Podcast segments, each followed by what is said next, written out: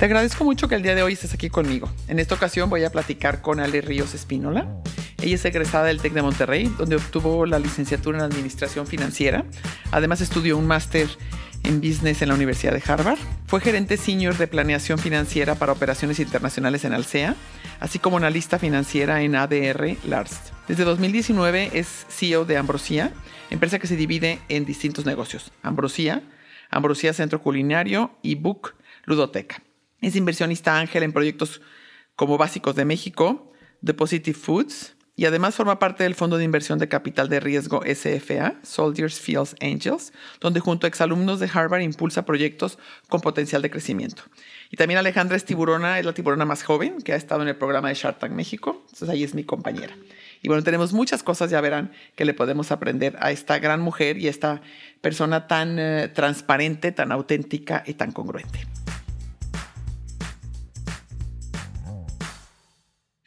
Hola Ale, qué gusto y qué honor tenerte aquí conmigo. Buenos días.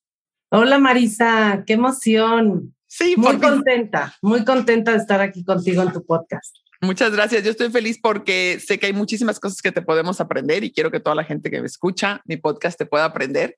Y algo que, que nos pasó desde que nos conocimos, que siento que podemos arrancar por ahí, es que nos entendimos súper bien y nos llevamos, este, las dos somos, Ale y yo, coleccionistas de arte moderno. Entonces nos encontramos en un evento de visitar museos en la Ciudad de México y ahí nos hicimos buenas amigas, ¿verdad? Junto con Mercedes, tu esposa, que es un encanto. Sí. Y lo, lo que me he dado cuenta es que normalmente te atraes con personas y te llevas bien con personas que son muy similares. Y a veces te toma más tiempo llevarte bien con personas que son diferentes a ti. Y tú y yo creo que somos como muy diferentes en muchas cosas, similares en otras, pero en muchas, muchas cosas somos muy diferentes. Entonces, por eso creo que puede ser un, eh, un, un padre ejercicio el estar grabando juntas, sobre todo porque algo que he notado, a ver qué dices tú, es que tenemos, las dos somos mujeres, somos líderes, pero somos muy diferentes en el tipo de liderazgo femenino que mostramos. Y se me hace muy padre que la gente que nos ve en Shark Tank o la gente que nos escucha hoy aquí o la gente que sabe que hacemos algo juntas, vea que son válidas este, y que se complementan y que podemos ser líderes mujeres sin un patrón específico de, ah, ser mujer líderes de esta forma, ¿no? Que me da mucha risa, Marisa, porque sí somos diferentes en muchas cosas, pero yo no sé si somos tan diferentes. Lo que pasa es que creo que tenemos, como dices tú, diferentes formas de liderazgo y de inspirar a la gente, ¿no?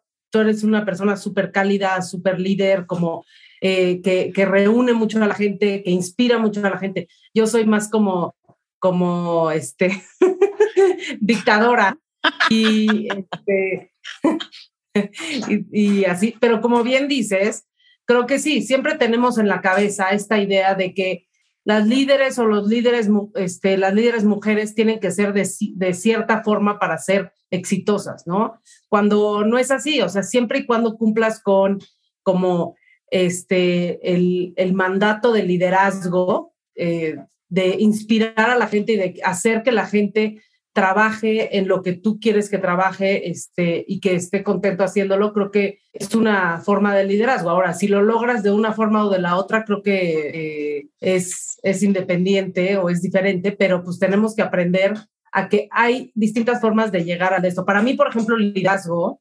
significa que este, aun cuando yo no esté, que la gente siga haciendo las cosas como eh, deben de ser, con los principios que les he enseñado, siguiendo la cultura de la organización y logrando los resultados. Que no tengan que estar yo para que sí lo tengan que, lo tengan que hacer.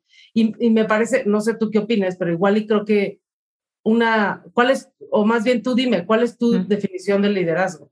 Sí, y fíjate que eh, tengo una, para mí, para mí líder es eh, una persona que inspira a los demás a que lo acompañen o hagan algo en pro de, de un mejor, de un bien común o de, una, o de un proyecto grande, ¿no? Y alguien que inspira, como dices tú, alguien que, con quien te dan ganas de trabajar. Pero fíjate que me encantó tu definición porque me quedé pensando que esta parte de liderazgo que tienes tú eh, como, como definición implica el confiar en los demás y implica el delegar.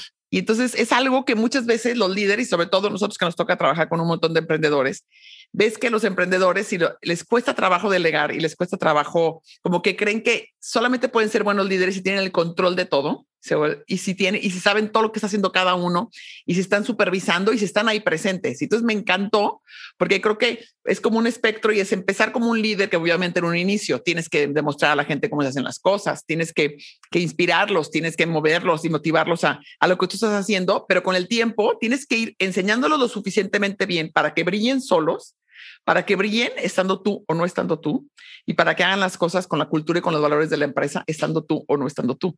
Y esa es la gran maravilla, porque si no, si no delegas y si no consigues que la gente, me encantó, como lo dijiste, si no consigues que la gente haga las cosas exactamente igual que como tú estarías, entonces no te da tiempo, por un lado, ni siquiera de salir de vacaciones o hacer otra cosa. Y dos, no te da tiempo para dedicarte a lo que realmente puedes sumar dentro de la empresa, que es a innovar, a pensar diferente, a ver, a ver a cinco años, a ver a diez años qué puedo hacer, a dónde quiero llevar esta compañía o, qué más quiero emprender dentro de la compañía o fuera de la compañía, ¿no? Sí, y tampoco no te da tiempo de hacer podcast. Exacto, ni de grabar Shark Tank. Exacto. Exacto. No, sin duda. Y también digo, para esta definición que tengo yo, algo súper importante es que para mí, por ejemplo, y seguramente para ti también por lo que me has platicado, es este, que me tengo que rodear de la gente correcta. O sea, y este, este tema de, siempre lo he tenido súper marcado de rodearte de gente más capaz y más inteligente que tú, ¿no? O sea, de que lo puedan hacer mejor, mejor que tú. Entonces yo, por ejemplo, cuando trato de contratar a alguien para diferentes puestos, por ejemplo, en marketing, yo soy malísima en marketing y este, entonces siempre es de, a ver, quiero a alguien que sea mucho mejor que yo, que, que le pueda yo aprender, al revés de que, de que me aprendan a mí, a lo mejor de, paso me aprenden, ¿no? Pero, pero que yo les pueda aprender y que, que sean expertos en su tema y que, y que algún día, yo siempre, sobre todo a los directores que entran aquí a Ambrosía, siempre les digo, a ver, en algún momento yo quiero que me saquen de mi, de mi chamba, o sea, yo no quiero trabajar como CEO para toda la vida, más bien, y no creo que sea la mejor haciéndolo. Siento que tengo muchas áreas de oportunidad, entonces más bien yo lo que estoy buscando es, o sea, que alguien tome mi lugar cuando esté listo y cuando esté preparado, ¿no? Entonces, eso también. Sí, y me, y me lleva a reflexionar esto que platicas en eh, la autoestima y la seguridad en uno, en uno mismo, porque si eres un líder inseguro y eres un líder que constantemente tienes que estar demostrando que sabes, o que crees que sabes todo, difícilmente te rodeas de gente que sabe más que tú. Y entonces para mí eso es un gran freno que, que sucede en muchas organizaciones y en muchos emprendimientos, que el líder tiene el ego grande y no quiere reconocer que no es experto en marketing, como no eres tú ni yo tampoco, soy cero experta en, en marketing, soy malísima este, para dibujar o cualquier cosa o para tener algo creativo. Lo que más trabajo me cuesta es decorar un pastel. O sea, la, la parte de hacerlo y eso no, no, hay tanto problema y sacar un buen sabor, pero la decoración es donde más me detengo porque no es mi fuerte.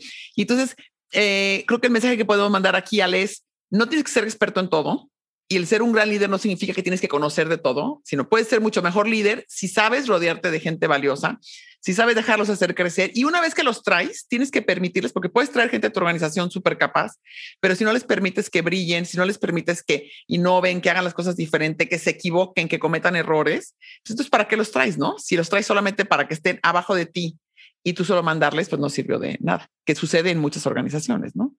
Exacto, tú lo dijiste mucho mejor que yo.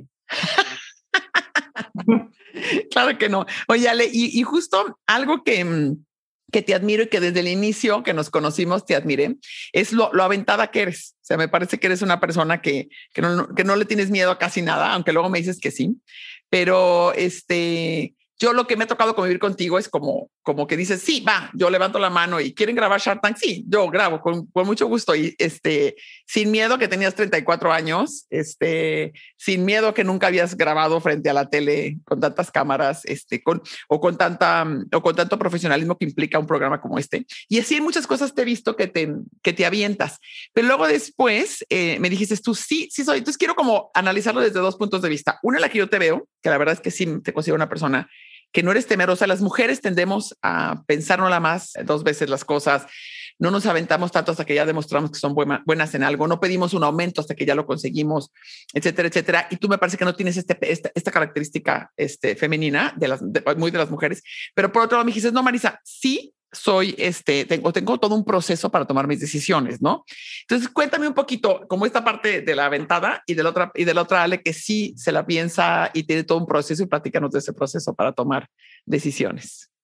Claro que sí. Primero, sobre, sobre la primera parte que dijiste, tengo que decir que no siempre he sido así, no siempre he sido tan aventada o tan, este, em, tan tomadora de lo mío, ¿no? O sea, mm. eh, sí ha sido un proceso de aprendizaje durante mi carrera. O sea, al principio, como que sí, en mis primeras eh, chambas, sí era mucho más, eh, este, ¿cómo, ¿cómo lo podríamos decir de una buena forma? Pero como callada y a la expectativa de lo que los demás decidieran de, de, de mí, ¿no? En la chamba y así. Y fue a lo largo de la carrera, digo, no me tardó mucho tiempo porque pues este, eh, no tuve tanta experiencia, no es como que después de 10 años ya cambié, pero sí, al, al llegar a diferentes trabajos y al tener diferentes jefes, fui aprendiendo lo que sí y lo que no, y por qué, y fui agarrando más confianza en mí misma para pedir más cosas o exigir, este, eh, por ejemplo, un aumento, ¿no? O demostrar que sí puedo y, hacérselo saber y, también hablar cuando no estoy de acuerdo con cómo está considerando algo de mi trabajo o así, ¿no? Entonces, digamos que, por ejemplo, en mi primer trabajo que tuve, no, no fui así para nada, pero en el segundo ya. Entonces, en el segundo ya pude levantar la mano y decir, no estoy de acuerdo con esto y me merezco un aumento y no sé qué y todo eso. Entonces, bueno, también es parte del aprendizaje y de ir cambiando nuestro chip y, de tener confianza en nosotras mismas y este, ir madurando, ¿no? Pero, pero bueno, eso en ese sentido, y ahora sí soy muy, muy aventada, pero como dices tú, tengo mi proceso de toma de decisiones y este, lo, lo que pasa es que parece que no lo tengo porque lo hago rápido, mm. pero sí lo hago. Qué interesante. Luego muchas veces cuando, cuando le presento algo, por ejemplo, a mi consejo o a mi familia o así, como que, por ejemplo, mi mamá dice, Ale, pero espérate, muy rápido, o sea, apenas te acaban de este, proponer esta inversión y ya estás este, decidiendo qué hacer y todo eso, ni siquiera lo has estudiado bien. Y, yo siempre, bueno, trato de, de hacerle entender que, que no fue al aventón, sino que sí tomé ciertos pasos. Y lo que normalmente hago es, uno, eh, este, pienso en lo que está enfrente de mí, ¿no? El reto o este, eh, la oportunidad que tengo. Y mucho yo soy de ver como el worst case scenario. Entonces, es, ¿qué es lo que, peor que puede pasar si sí hago eso? ¿No? Entonces, y me pongo y me meto a investigarlo de forma como de, este, numérica, personal, o sea, en temas de finanzas, en temas personales, en temas este, emocionales o de tiempo, y lo veo en diferentes, este, en, diferentes perspectivas para saber, ok, a ver, si sí tomo, abro esta eh, este, planta de producción, no sé, y, a ver, si no funciona, ¿qué es lo peor que puede pasar? Y entonces empiezo así, a ver, financieramente, ¿qué pasó? No, pues, reputacional, eh, en temas de chamba, de trabajo, en tiempo, eh, me pongo a ver mucho el peor escenario. Y eh, de ahí trato de hacer planes para ese peor escenario. ¿Cómo puedo mitigar ese peor mm, escenario? Eso está padre. entonces, a ver, sí, puede pasar eso, pero ¿qué puedo hacer para que no pierda tanta lana, ¿no? si, si todo se va a la fregada. Y entonces empiezo a ver formas de mitigarlo. Y si ya tengo un plan que me da la suficiente confianza de que voy a tener buen resultado, de que si llega el peor escenario, tengo formas de mitigarlo, por lo menos para las primeras, este, las primeras catástrofes, este, y entonces digo, bueno, ¿por qué no hacerlo? Okay. Entonces es cuando es cuando decido aventarlo. Igual y en temas de negocio no fue tan buen ejemplo el que dije, pero lo hice mucho, por ejemplo, cuando salí del closet con mi mamá. Y entonces así lo así lo hice también. Es primero me preparé mucho tiempo, ¿no? O sea, también tiene esa parte de preparación que, que no te dije. Me preparé mucho tiempo, ¿no? En terapia lo platiqué, estuve viendo, me informé, leí libros, o sea, una bola de tonterías, ¿no? Y después, este, ensayé, ¿no? Practiqué. Eh, y después eh, dije, bueno, ¿cuál es el peor escenario? A ver, ¿qué me está deteniendo? ¿Qué es lo que me da miedo? Entonces dije, bueno, pues el peor escenario es que mi mamá me deje de hablar, que me corra de la casa. Entonces, ¿qué hice? Me salí yo de mi casa antes, me fui a Dije, bueno, que, que no me dé dinero para vivir o así. Entonces dije, bueno, me voy a esperar a que tenga trabajo y a que ya tenga un ingreso. Y entonces dije, bueno, entonces ya me salí de mi casa, ya tenía trabajo, ya tenía una red de soporte. Dije, bueno, pues si me pega en lo emocional, entonces mis amigas ya estaban súper al pendiente de mí, todo eso, ya tenía mi terapia, y me preparé todo eso. Dije, bueno, mm. ok, entonces ahora ya vi el peor escenario. Sí, sí está de la fregada, sí estaría feo. Pero, pues bueno, entonces luego me convenzo de, eh, de cómo, cómo mitigar ese peor escenario. Bueno, de, de planear para ese peor escenario. Dije, bueno, pues si me deja de hablar y entonces me empiezo a dar confianza a mí misma, pues bueno, pues será su pérdida, ¿no? Entonces ya será su problema. ¿Qué más me da? Pues ya, si ya no tengo papá, pues ya que no tenga mamá, pues ya, no pasa nada. No, me empiezo a dar como confianza en ese sentido y luego ya digo, bueno, ya, es el momento, entonces ya me aviento. Y te das cuenta que muchas veces nunca llega el peor escenario, pero sí te sirve sobre todo para darte confianza a ti mismo de tener todos estos planes de este, el worst case de lo que pudiera pasar. Claro, y normalmente no sucede. Exacto, y por eso me aviento a miles de cosas, porque pues la verdad es que sí veo que el peor escenario eh, está duro, pero me puedo preparar para él. Y si sí pasa, este, no es, no es tan grave como, como podría ser.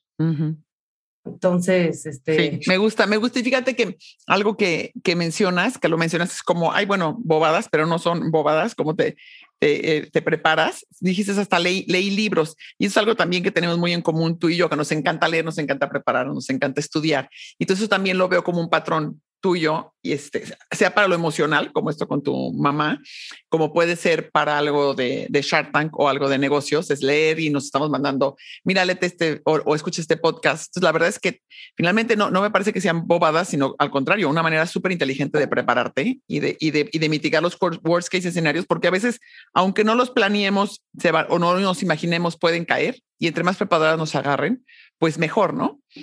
Y esto, y esto lo quiero, lo quiero sumar con, con otra cosa también que, que te he visto eh, eh, y que te admiro y que eres, sabes tomar decisiones difíciles. Cuando llegó la, la, pandemia, tu negocio, un negocio que se dedica a servir eventos, a servir bodas, a seguir bautizos, primeras comuniones principalmente, y entrenar gente para ser, para ser chef, pues todo es en convivencia, pues todo fueron de los negocios más pegados durante la, la pandemia, de los que más sufrieron. Y tú luego, luego le dices la vuelta. O sea, hay dos cosas que admiro en ti en este proceso de la pandemia. Uno fue que luego, luego empezaste a pensar, ¿qué otra cosa puedo hacer? ¿Qué otra cosa puedo vender? Ah, está, está ahorita de moda lo keto, déjame sacar entonces tortillas keto, panes keto, etcétera, etcétera. O déjame hacer pan este, para, mm, este, de panadería, que no era tu expertise en ese entonces, no era lo que más hacías, para vender en supermercados. Déjame hacer muchas otras cosas, pero no, no quedarme sin, sin el 90% del ingreso, que yo creo que así fue más o menos, si recuerdo como me contaste tú, de un mes para el otro cuando empezó la pandemia fuerte. Pero también tuviste que tomar decisiones difíciles, tuviste que despedir gente, tuviste que, que hablar fuerte con, con, con, tu gente y tomar decisiones muy duras. Eh, y recuerdo cuando yo platicaba contigo, te sentía mucho más tranquila de lo que yo estaría, pero sobre todo notaba algo que ahí es donde me gustaría este, entrar contigo y es, no te preocupa tanto como a mí lo que los demás piensan de ti. Yo soy una líder, soy una persona y las mujeres tendemos, es uno de los hábitos que nos frena muchísimo, es el estamos muy atentos, queremos que todo el mundo nos quiera y queremos que todo el mundo hable bien de nosotros. Y tú no tienes eso. ¿Me podrías así como llevar de la mano a entender ¿por qué no tienes esa, esa parte? Obviamente no es que seas una déspota este, insensible y cero empática, no estoy diciendo eso, ¿eh? no, no quiero que así la, la, imaginen a Ale, pero Ale es una persona que toma sus decisiones, que sabe lo que tiene que hacer, lo dice de frente y no le da tantas vueltas a qué van a decir de ella o qué piensan o la van a dejar de querer o no querer como líder dentro de, de la empresa o en su familia o en donde estemos. Sí, pues mira, eh, creo que tiene que ver un poco con la confianza la confianza en mí misma que tengo y también que tengo muy marcados mis, mis valores y mis principios. Este, entonces, cuando tomo decisiones, yo, sí me aseguro de tomar esas decisiones tomando en cuenta mis, mis principios, ¿no? Mis valores de respetar a la gente, de hacerlo lo mejor posible, de eh, tomar decisiones pensadas, eh, de tener empatía, ¿no? De, de, pensar en la gente, de entender cómo les puede afectar eh, este, esta decisión, por ejemplo, de quitar a gente y así.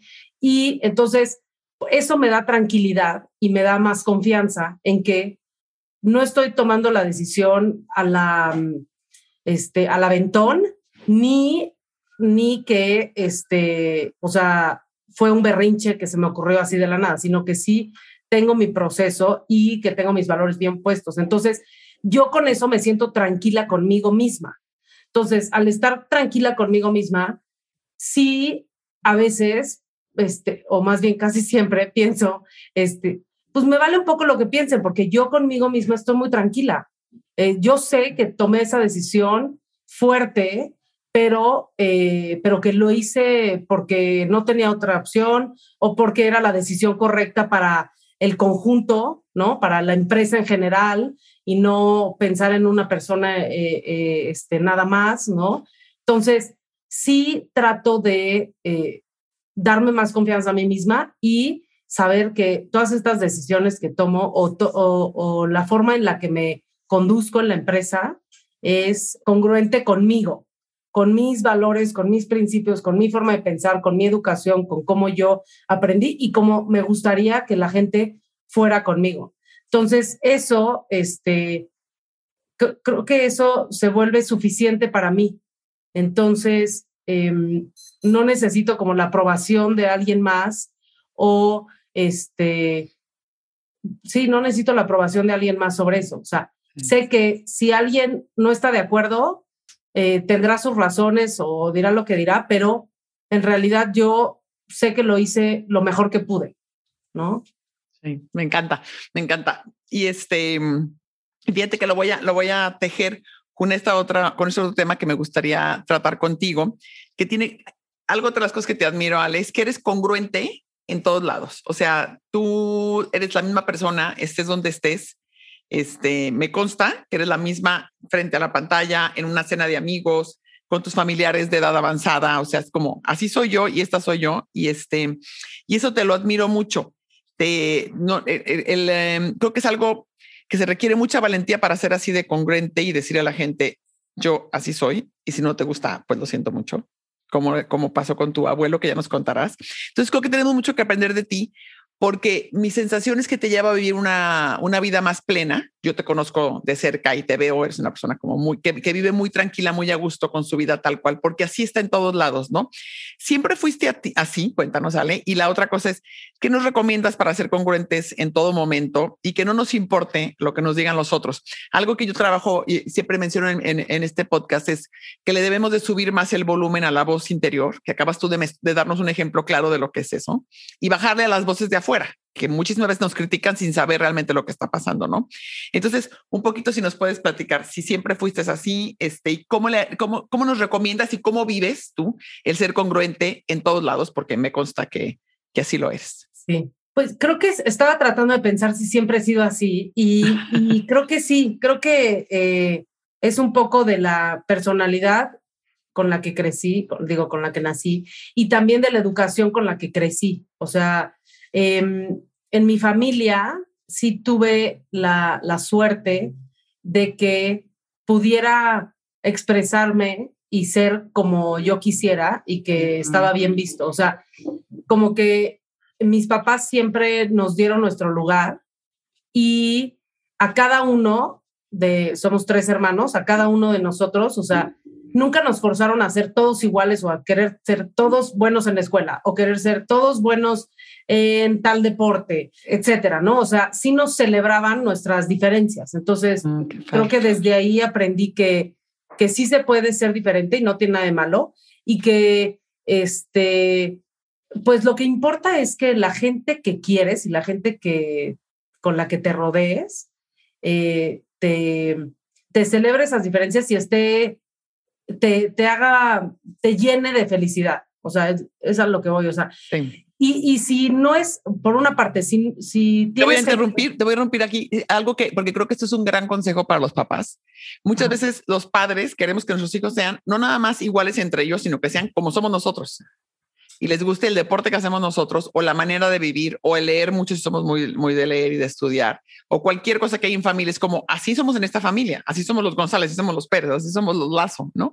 Y, y, entonces me parece importantísimo este ejemplo que nos estás mostrando de tus papás, que les permitían ser como eran. A mí me pasó lo mismo igual en mi casa. O sea, mi papá, mi papá era súper religioso, este, era un abogado siempre muy bien vestido como, como un abogado penalista de la Ciudad de México, porque era de la Ciudad de México, y él les permitió a mis hermanos, uno decidió ser músico y andaba con su colita de caballo y un arete y pues va, y el otro este, estaba dudando entre ser biólogo y ser, este, entre ser acuacultor y luego también estaba dudando entre los este, algo más de agronomía y él decía, pues lo que quieran ser, que sean felices, sean buenos en lo que, en lo que son, o sea, nunca tuvimos ese mandato de tienen que ser de esta forma o tienen que ser muy estudiosos. Y, para nosotros, la verdad es que fue un gran ejemplo y nos permitió, yo admiro muchísimo a todos mis hermanos y creo que permitió que cada uno brilláramos y sacáramos lo mejor de cada uno de nosotros, ¿no? Y entonces el que es biólogo marino es extraordinariamente buen biólogo marino o, Paola, mi hermana, que se dedicó a la educación y después con todo el rollo feminista y el rollo de equidad de género.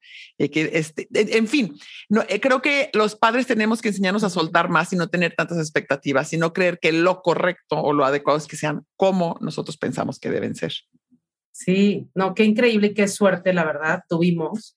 Eh, porque sí, no todo el mundo lo tiene y creo que eso fue lo que me y no lo había nunca pensado, o sea, gracias a, esta conversación estoy como haciendo el link de que eso es una gran parte que, que me hace ahorita ser congruente eh, en todos los aspectos y ser feliz eh, como soy y no esperar que tenga que ser de cierta forma, ¿no? Entonces, sí está, sí está, eh, es muy importante, o sea, lo que vivimos antes, la, sí la personalidad, cómo nacimos, pero también la educación que nos den este, en nuestra casa y lo que nosotros hagamos para nuestras futuras generaciones es súper importante porque sí tiene un impacto en cómo nos vamos a desarrollar o la confianza que vamos a tener en un futuro. Claro, totalmente. Y, y eh, tú, eh, cuando te preguntaba yo qué qué consejo nos dabas para ser congruentes y que no nos importa lo que piensa la gente, me llamó mucho la atención. Quiero ver si por ahí nos puedes como ir caminando contigo en tu manera de pensar y en tu manera de ver las cosas y de leerlas. Eh, te escuché decir que, tu, que tu, abuelo para ti había, aunque está vivo, había muerto por su manera de ser. Esta parte de que manipulaba mucho con el dinero, cosas que para ti son algo inadmisible y como que son tus valores. Entonces no te importa si, si es tu abuelo y, no, nos contarás que seguramente hubo más cosas, pero lo que yo quiero como entenderte es como estas cosas como tradicionales o donde te dicen, no, tienes que querer a tu abuelo o a tu tío o a tu hermano, sean como sean, tú dices, no, no, no, no, no, no, o, o te quieran o no te quieran, o te acepten o no. Entonces, como no, a ver, me aceptan como soy, yo no voy a fingirse a otra persona, pero tampoco voy a aceptar en otros actitudes o maneras de ser que van por completo en contra de la manera en como yo creo que se deben ser las cosas, de mis valores, de mi, de lo que yo, de lo que yo creo que se vale, ¿no? Lo que, de mi educación y de lo que yo defiendo. Sí, es que también creo que la vida es muy corta. Y este, no tenemos, o sea, no, hay que quitarnos las barreras para ser felices. y mm, entonces, este, si, si pensamos así, pues sí, si alguien estando en tu vida o no te quita felicidad, o, entonces debes de quitarlo también de tu vida. Entonces, bueno, en el tema de mi abuelo, más que otra cosa, eh, lo que me hizo dejar de, quererlo tener cerca y de respetarlo y así, fue por la hipocresía. Algo con lo que yo este, soy muy tajante y que eh, busco mucho eh, congruencia también es que eh, no, o sea, no aguanto la, la hipocresía. Y entonces, como igual y porque yo soy congruente y trato de siempre ser súper derecha como soy, pues es lo, algo que me molesta mucho, ¿no? Pero, pero sí, por ejemplo, mi, mi abuelo eh, siempre hablaba muy mal de mi papá, y este es mi abuelo del lado de mi mamá, hablaba muy mal de mi papá porque pues había dejado a mi mamá y se habían divorciado y que cómo y que mi papá le había pintado el cuerno a mi mamá y entonces era un desgraciado hijo de la fregada, que este, que cómo era posible y así. Y cuando murió mi abuela, nos dimos cuenta que mi abuelo tenía toda una familia y una otra casa. Imagínate eso. Entonces, es, no, no, no familia, pero sí, o sea, otra vieja, pues. Y este, dije, qué mentada de madre de este señor. Criticando a mi papá durante miles de años que sí fue congruente y fue derecho y pues, este, bueno, no, fue pintacuernos, pero luego ya, este, tampoco lo acepté así, sí, este, tenía muchas eh, peleas con él por eso, porque eso, y él hacía lo mismo, ¿no? Y entonces juraba más, más, este, mejor de lo que es. Bueno, y la otra cosa es que eh, trataba muy mal a mi abuela. Y entonces eso para mí también era, pues era, fue un, no voy a tolerar esto y no lo voy a aguantar y no, no voy a hacer como que eh, está bien, ¿no? O sea, este, entonces, bueno, ese tipo de cosas son las que yo sí digo, bueno, yo voy a poner un alto y no me importa lo que piensen y mi mamá también me respeta mucho en ese sentido, de decir, bueno, tú tendrás tus razones y está bien. Entonces, bueno, el chiste es sí de, de buscar que, o sea, como les decía, creo que la vida es muy corta y, y pues yo la verdad es que mi objetivo es ser feliz y pasarla bien y estar contenta en lo que hago, entonces buscar rodearme también de, de gente que, que, me aporta y que no me, no me resta. Claro, claro. Y, y, me parece algo que hace unos, un par de meses grabé un podcast sobre poner límites. Y como, y tú me parece que pones límites y puedes llegar hasta las últimas consecuencias en poner esos límites, ¿no? Si es algo que no va contigo, si no estás de acuerdo en cómo trató a tu abuela, cómo trató a tu papá, etcétera, etcétera, cómo manipula a la gente, como lo dijiste en, en otro podcast, a través del dinero, dices, no, yo pongo límites porque esto, con esto no voy de acuerdo y hasta aquí, ¿no? Entonces eso me parece eh, admirable también y maravilloso. y luego, Ale, a ver, me quiero ir al tema de tu empresa familiar, una empresa que tu papá inició hace 40 años más o menos. Sí. Hace 40 años. Y algo que tengo mucha curiosidad y que me encantaría que nos cuentes es, ¿cómo fue que terminaste estando tú al frente de la empresa familiar? aún siendo la, la hija más chica de tu familia, ¿no? O sea, cuéntanos por qué si tú y no alguien más. Claro. Pues yo creo que tiene que ver con, con lo que hemos estado platicando, Marisa, porque una de las cosas que eh, siempre he hecho, ¿no? Es siempre tratar de prepararme para los retos que tengo enfrente, como, como te lo platiqué al principio. Entonces, em, desde siempre yo me di cuenta que, que quería ser una eh, líder de negocios y me gustaba mucho lo que había construido mi papá y quería estar al frente de la compañía algún día, ¿no? Aunque él todavía no lo, no lo veía así, este, y, y no, bueno, no sé si en alguna vez lo, lo, consideraba, pero siempre decía, bueno, tú te, tú te puedes hacer cargo de la escuela de gastronomía, como de, del negocio chiquito ahí como para, para mujeres, ¿no?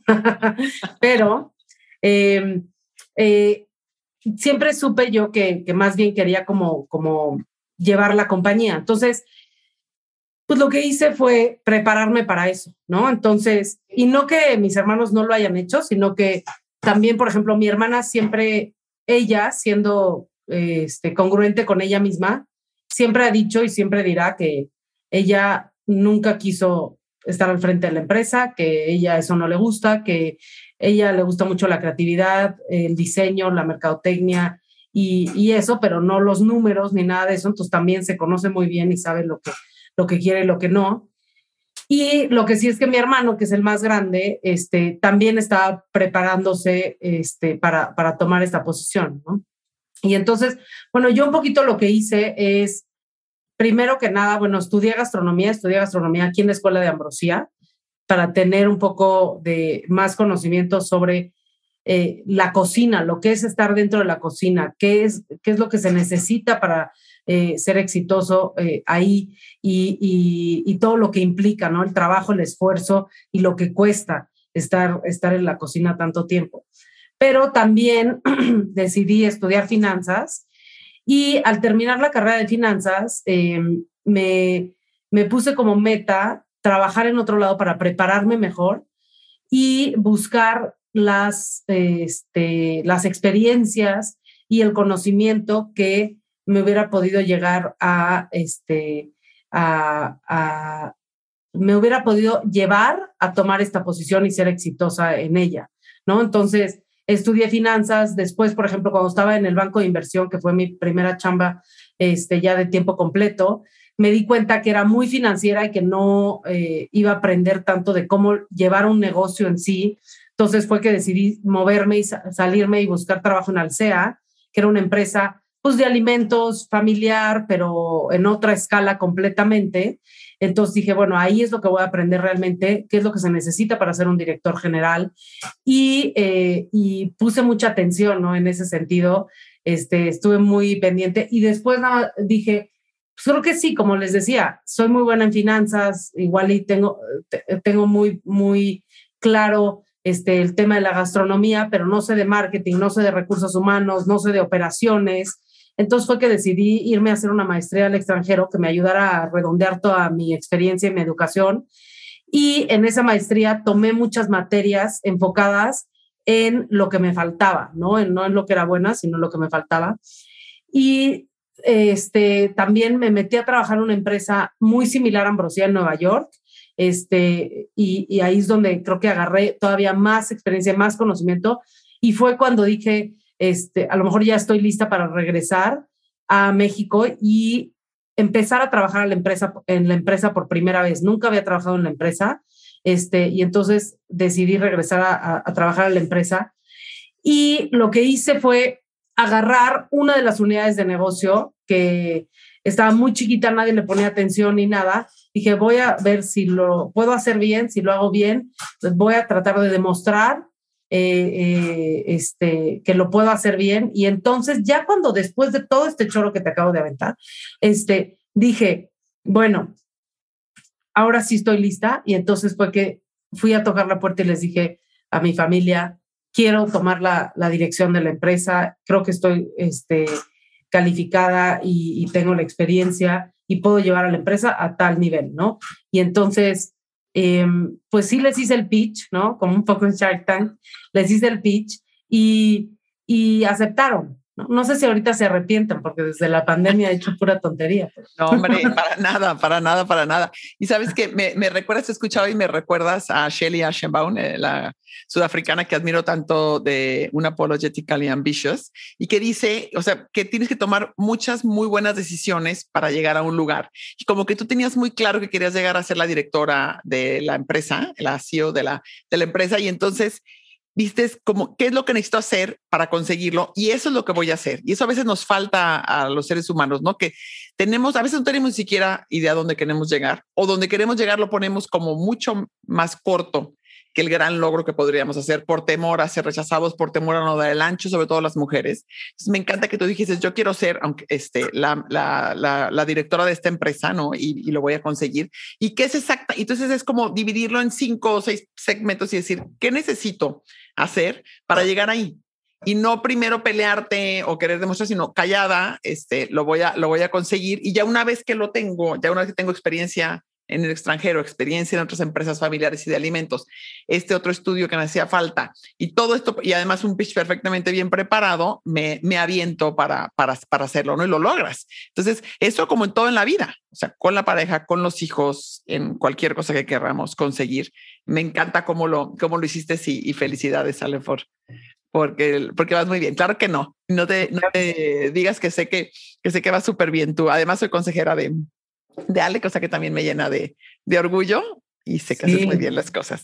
Y este, y do, dos cosas para, para terminar de, de, temas. Uno es justo con estos hábitos que te platicaba, Ale, que, que yo comp constantemente comparto de cómo las mujeres tenemos algunos hábitos que nos frenan para llegar a, a mero arriba, para llegar a ser la presidenta de una o la directora de una compañía grande como la de ustedes. Uno de esos hábitos es que nos minimizamos. Las mujeres tendemos a minimizarnos. Si vamos a una junta de consejo, nos sentamos en el último lugar, no levantamos casi nunca la mano o si la llegamos a levantar es así como, ay, perdón, les voy a quitar cinco minutitos de su tiempo este, para decirles algo, ¿no? Entonces, antes de hablar ya estás diciendo, no me pongan tanta atención, tal vez lo que diga no es tan inteligente, etcétera, etcétera, ¿no? Y entonces, a mí me gusta como, como tú, por un lado, no buscas este agradar, ni, ni es como tu fin último, no.